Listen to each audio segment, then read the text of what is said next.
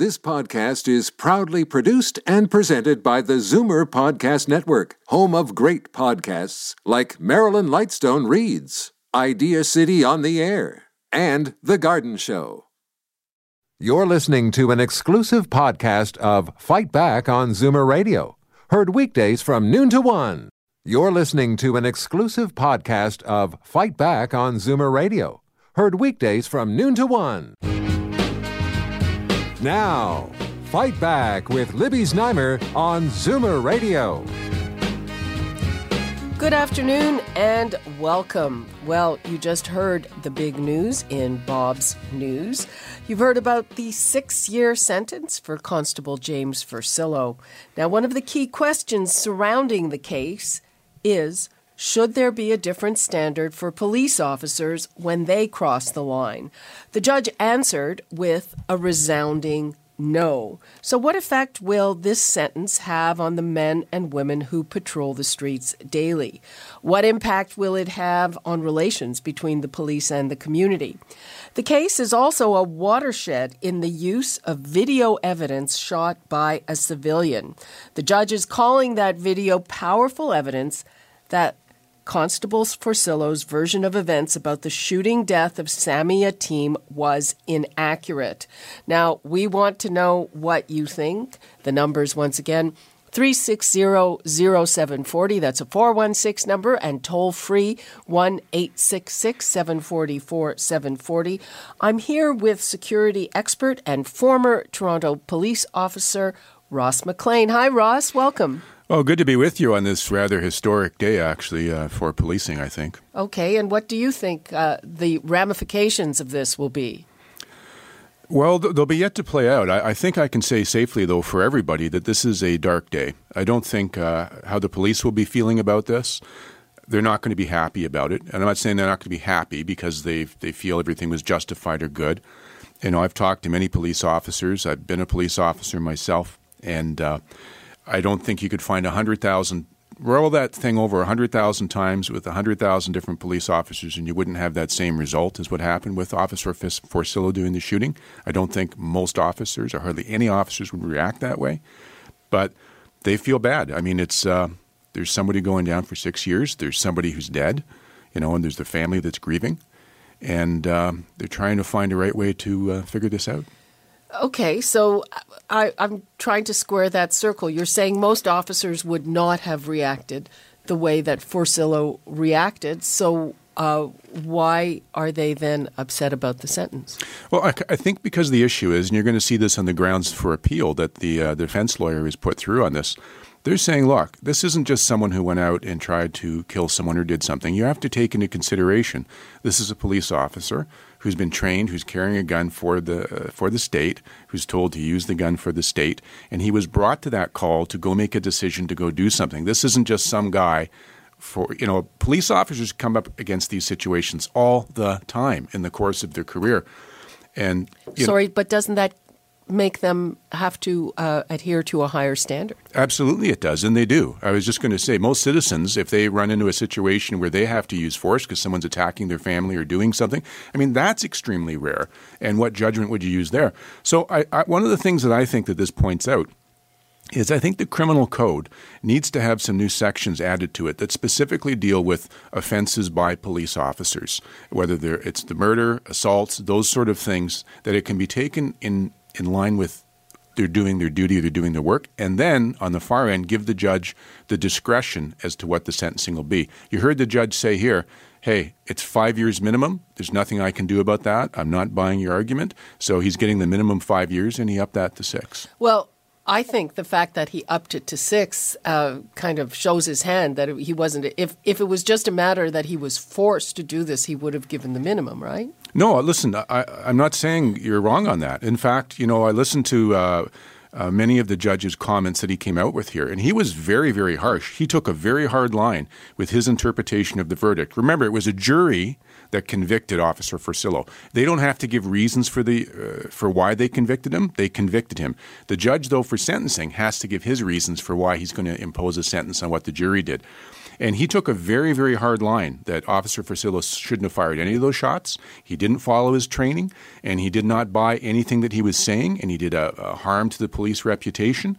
And I'll, I'll, tell you quite honestly, I don't disagree with any of the judge's comments on that. You know, uh, I think uh, most of us agree that most police officers do a great job, a very difficult job, but uh, also that there are probably some people who should not be police officers either because you know they the stress or because uh, they're they have violent tendencies themselves.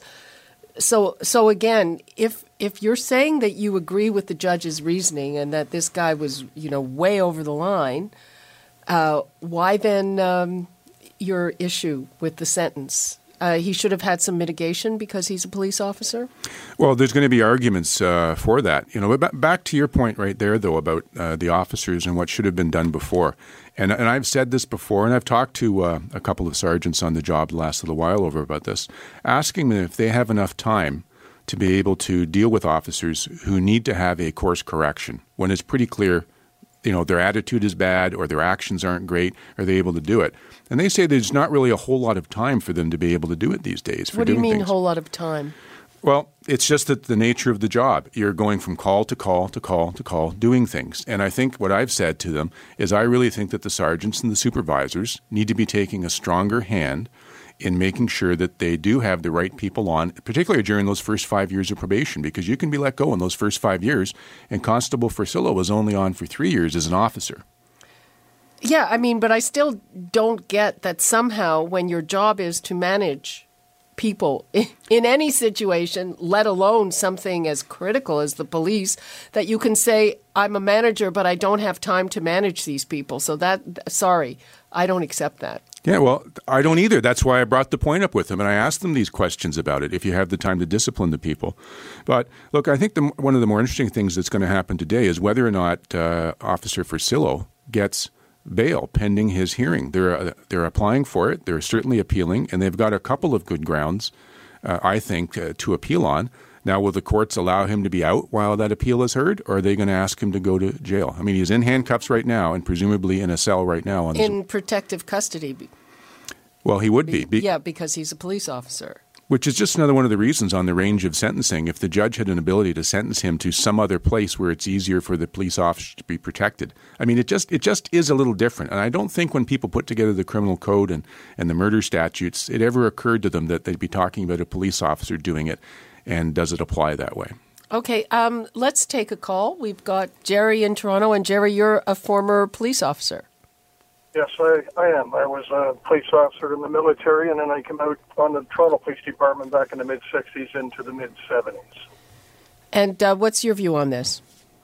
I don't think the penalty was harsh enough, to be very honest with you. Uh, I, I uh, look at the situation from what I, I read about it. It's obviously the young man was no threat to anybody but himself because he let everybody off the streetcar. So my question is, I thought, now how would have I handled this back in those years? And it would have been very simple. I have a nightstick, not the size of the ones they have today. I just had a 12 inch one. I would have went in and I would have said, son, got to put the knife up or else things are going to happen. If he failed to put the knife up, I would have cracked him on the wrist or on the shoulder, probably broken it, arrested him, and he would have been alive. Why didn't the officer use his nightstick is my first question, which he's trained to use. And my second question would be, why wasn't every other police officer on that scene charged as a correspondent? And if Officer Forcillo was too afraid to confront the man, which he's, which he's paid to do with a nightstick, why didn't he wait for the team to come with the tasers? Uh, Ross, do you have a response? Yeah, it's Jerry, is it? Yep. Yeah, Jer- Jerry raises some excellent points, and you know the the deal with use of force, and uh, I, I, absolutely agree with him that other officers, like he, like he said, he would have himself, he would have taken out his nightstick, and he would have gone to take the knife off him, and you have other officers there who certainly have their weapons to defend them. Uh, in my day, Jerry, I, we had the tonfa stick, which was uh, I felt incredibly uh, strong using that. I actually had a guy with a knife one time, and I showed him that and whipped it at him once, and I said, "You can drop the knife, or you're going to get this," and he dropped the knife. So there are, as I just said at the top, lots of officers would have dealt with this correctly. This officer did not. You know, he has been charged for it, and it has now he's getting sentenced for it. So I, I agree with him. and that's the way that that it should be. And uh, you know, there was other things there. Apparently, there was uh, a couple of sergeants ended up on the scene from the reports I read. I don't know whether it's true or not. And they actually tasered the man when he was down after he'd been shot several times. Is that not a little excessive use of force? Why weren't these sergeants charged? Well, that's a question for the Police Act and for Chief Saunders to deal yeah. with. Well, no, it's a no. It's actually it's a it's a question for the Crown. That's a criminal act. Uh, well, well, it would have been the SIU that would have suggested that because the SIU was investigating it, and I guess they felt that it didn't warrant that. But look, I mean, to his issue, there, there's one other thing I would have liked to have seen at that time. You know, you watch the video, and this video was crucial to this whole case. I mean, this video oh, was shocking. The the audio yep. was shocking. I mean, I yep. think I think that to me, um, in terms of you know going forward for the future. I think the use of a civilian video, I mean, I think that is a, a big game changer. Uh, I don't know if you've talked, uh, Ross, to police officers about are they thinking about that? Do they have views on that? Because I think it just changes the whole game. Well, it does. And, and the police officers have changed as more and more of these cell phone videos have come out. And now they basically treat themselves as if they're being videotaped everywhere. And most officers. That's wise. Yeah, and most officers I've talked to have said they really don't object to the body cameras. They said they're going to they're going to save me most of the time because they do their job correctly. It'll prove that I handled the force and I did it at the correct time. So most police officers really don't have a problem with it. Yeah, and I think, I mean, in terms of, uh, you know, people are talking about this sentence as a deterrent, uh, but I would think that the the video aspect of that uh, is in itself a deterrent. Though I guess it depends what generation they are, because younger people don't necessarily register the fact that, that they're on video and it's going to be around forever. It is. It's tough when someone takes in a, a, video of you doing something wrong and it makes the rounds and it does something. But look, in, in, this case, I think that the video helped. I think it helped bring justice. There was numerous videos there. I think this judge uh, did a heck of a job trying to deal with the jury's verdict on an attempt murder and then trying to impose the correct sentence. I really have a lot of respect for the way that the judge handled this. I would just like to see in the future that the judges – have a different set of charges that they can look at with a better range of what they're able to do. Okay, Jerry, uh, thanks a lot for your call. You're welcome. Bye-bye. Okay, we've got Ida in Mississauga. Hi, Ida. Hi, how are you doing? Fine, how are you? Oh, not too bad. A little pissed. Uh, okay. Language? Uh, what are no, you thinking, Ida? That's not a bad word. Um, you know, in the past week, a woman suggested that, um, you know, why don't the police maim the person, the victim, as opposed to killing them? Well, just stop and think about this. And I would like all your listeners to do that. That if it was a member of your family, how would you feel? You know, we, we take this so uh, in my estimation, we take this so lightly. And I'm sorry, he committed murder. And he gets six years. If I went next door and shot my neighbor, I'd be in prison forever. You know, this and this listener raises a great point. It's a point I'm trying to come to, and I'm sort of struggling with this myself, uh, Libby. But it's like I said, this is a police officer going someplace, and in this place, he made egregious mistakes. Make no mistake about it. But it's almost like when you hear these charges that come up against fathers who who who maybe kill their children because they're suffering from a disease, or you know these strange cases that come up where you have sort of empathy for why it took place and it doesn't really fit a cold-blooded murderer sort of thing. It just well, I mean, if it if murder is not premeditated, that takes a whole bunch of years off the sentence in every case, right? A- absolutely, premeditation is everything in this case. Yeah. Yes. However, excuse me um, if I may interject here, um, six years for killing someone that was like down and not. Um, yeah, but he was don't, the officer. Yeah, don't forget, Ida. He was acquitted of the murder charge. This is an attempted murder charge, and that that might be the source. And a lot of people thought that that charge was was fairly weird. I'm yes. not a lawyer or a police officer, so I can't yes. say. But but he was not convicted of murder. So and that's what sort of, if you will, handcuffed the judge. And when he was giving out this sentence, because he could not, he could not uh, go down the road of that he was giving him a murder sentence because he was not convicted of that. He would lose on appeal if they did that. The, I mean, if he did that, the police would like it. But here's another interesting thing. I read over the grounds for appeal that the police are filing, or the I'm sorry, the defense for Officer And, and may I just in, interject that he that Forcilla will apply for bail on the grounds of appeal at 2:30 this afternoon. But please go ahead, Ross. Yes, absolutely. So one of the things that's interesting, though, uh, we can get into the grounds if we have time a little bit later what they're appealing for. But one of the things they're asking for is an acquittal or a new trial. And if the new trial means they're putting him back up and exposing him to a murder conviction, possibly. So this is a big roll of the dice. If they if they get a new trial, he could conceivably get convicted on the second time around of uh, murder instead of attempt murder. And then Well, my look- understanding, excuse me, my understanding is that it was attempted murder. Yeah, that's the con- that's what he was convicted Yes, of. Convicted of, yes. Okay, Ida, thank you very much for your call. Okay, you're quite welcome. Thank you. Bye bye. Okay, uh, we're going to have a lot more on this, uh, but we have to take a quick break right now. Before we go to break, the numbers to call 416 360 0740, toll free 1 866 740 4740, and we will be back with more on the sentence for Constable James Forcillo after this. You're listening to an exclusive podcast of Fight Back on Zoomer Radio, heard weekdays from noon to one. Fight Back with Libby Znaimer on Zoomer Radio. Welcome back. I'm here with security expert and former police officer Ross McLean. We're talking about the sentence just handed down to Constable James Forcillo. We're going to go right to the lines, and uh, we are going to talk to Henry and Hamilton. Hi, Henry. Hello, Libby. How are you? Good. Libby, first of all, mistletoe, the way you're running your program, and that you have survived pan- pancreatic cancer. Thank you very much. Okay, now my observation is that the officer was, Basila was really, I would say, an immature officer, probably somewhat of a bully, and you often wonder aren't the police officers trained in, ha- in hand-to-hand combat? He had six, he had a number of other, other officers right behind him when he shot this poor fellow. And he was so far away, the guy couldn't have jumped out of the streetcar and attacked him. That Uh, my, and if he gets six years, he probably could be out in four years. Um, do you know what the parole would be for a six-year sentence, Ross? well, I think if you, you'll do about two thirds of it.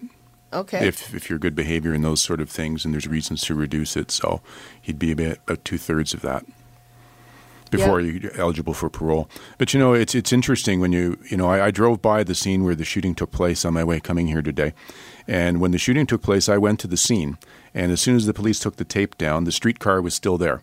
And I went and I stood in the exact same spot that uh, Officer Forcilla stood in, and I looked into the streetcar to see what his view was and what he was able to do. And based on that, and looking at the videos after, you know, I'm certainly convinced that the actions that he took were, were not the ones that most officers would have taken.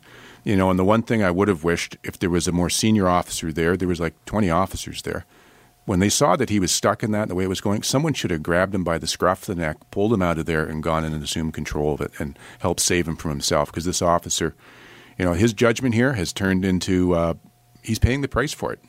Well, we'll see if he pays the price for it. The appeal is coming up. okay. Uh, Henry, thanks for your call. You're very welcome. Yeah. Bye O- bye. okay, we've got Colin in Toronto. Hi, Colin. Hi, how are you doing today? Fine. How are you? Excellent, thanks. Um, the single charge and conviction of attempted murder should bring into question the competency of the jury and the judge. Um, how can you, um, uh, you know, he kept on shooting while the person was down. He should be also charged with manslaughter as well as attempted murder.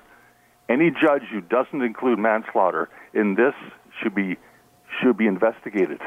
Well, manslaughter is an included charge of murder, and he was acquitted of that. And so they did not see that that was one that they would convict him of. They only convicted him of the attempt murder. But the one point this person raises is one of the grounds of appeal is the uh, the defense is saying, okay, you've got him charged with attempt murder and with murder. You're saying they're two separate instances, and you're telling the jury they can convict on this. And they're saying the judge is wrong. They're one instance. You, if you're not guilty of murder, then you can't be guilty of attempted murder. And so that's one of their grounds for appeal. They're saying that it's wrong that the way those things were separated. So manslaughter is is not a separate charge other than murder. It's included. So if, if Inclu- you oh, Oh Yeah. well, you see that that's that should that should. So you're addressed. saying they could have convicted him Right. of manslaughter even if he was charged with second degree? Not Right. right. That's that should be not included. Or well, or you're saying he should have been convicted of that and not of attempted murder? because they're in two entirely different things. Ye- You, well, s- you see what the struggle is here, Libby. The charge But there's a doesn't jury. seem to fit what the what the uh, what the uh, crime is here or the actions were. Yeah, That's we why we have- need something to fit. okay, yeah, but that that's that was the decision of a jury of his peers. That's our system. That's our system, and I think they need to say, look at maybe there should be other charges for police officers when they are when they convict uh, when they do uh, criminal offenses. Okay, uh, we only have about 30 seconds left. Uh, so thanks for your call, Colin. Okay, thank you. Okay, and uh, Margaret in Thornhill, uh, 30 seconds. You have the last word today. Hello? Uh, hi, is it for me, Margaret? Yes, Margaret? Oh yeah, hi. How are you, Libby? Nice fine. talking to you. Okay, you got 30 seconds. You have the last okay, word. okay, I'll go fast. Uh, the thing is this: in a situation of this kind, where a policeman is uh, battling uh, another, um, this fellow that had the um, weapon on him, uh, the knife, the policeman should have talked to him in a very compassionate and a kind manner. Perhaps this would never have happened. But he should not have used a deadly weapon like a gun to shoot him. You don't go shooting people to restrain somebody. And, and, think and you're, and right. caller, you're absolutely right, and that you're echoing exactly what the Of judge said. I'm right. The judge. Why don't you follow the rules like in England? The policemen are very gentle and very kind. And he might have had some kind of problems. He might have had He, psychiatric he problems. had or he definitely like that. definitely had problems, Margaret. Of course he I- did. So you talk to them kindly, be kind, uh, patient, compassionate. This would never have happened. He would have released his weapon and everything would have been fine. And you could have talked to him, perhaps put him in a psychiatric place where he could have had some kind of help. Okay, But not to Margaret. shooting him. You don't go shooting people. Yep, Margaret, thanks a lot. me? Margaret, That's fine. thanks What? a lot for your call. Thanks a lot, Libby. Nice hearing from you. And Nice Okay. talking to you. Bye, Nice everybody. talking to you. Keep Okay. Bye-bye. Bye. Okay, well, I think uh, there is a big consensus, certainly among our listeners, uh, that uh, the sentence was not harsh enough. Uh, Ross McLean, a security expert, former police officer, you're saying that uh, you think we need a separate set of guidelines for police officers when they get into trouble, but you also agree that he did not act correctly. Uh, That's it. This is this is a twisted one, and I just want to say, you know, um, uh, the system worked here, and that they got a conviction for it. The SIU did their job, and I said this movement, th- these actions by this offer, officer were an aberration. You know, most policemen would handle the situation much much better. Okay, Ross McLean, thank you so much. You're listening to an exclusive podcast of Fight Back on Zoomer Radio, heard weekdays from noon to one. You're listening to an exclusive podcast of Fight Back on Zoomer Radio, heard weekdays from noon to one. You're listening to an exclusive podcast of Fight Back on Zoomer Radio, heard weekdays from noon to one. You're listening to an exclusive podcast of Fight Back on Zoomer Radio, heard weekdays from noon to one. This podcast is proudly produced and presented by the Zoomer Podcast Network, home of great podcasts like Marilyn Lightstone Reads, Idea City on the Air, and The Garden Show.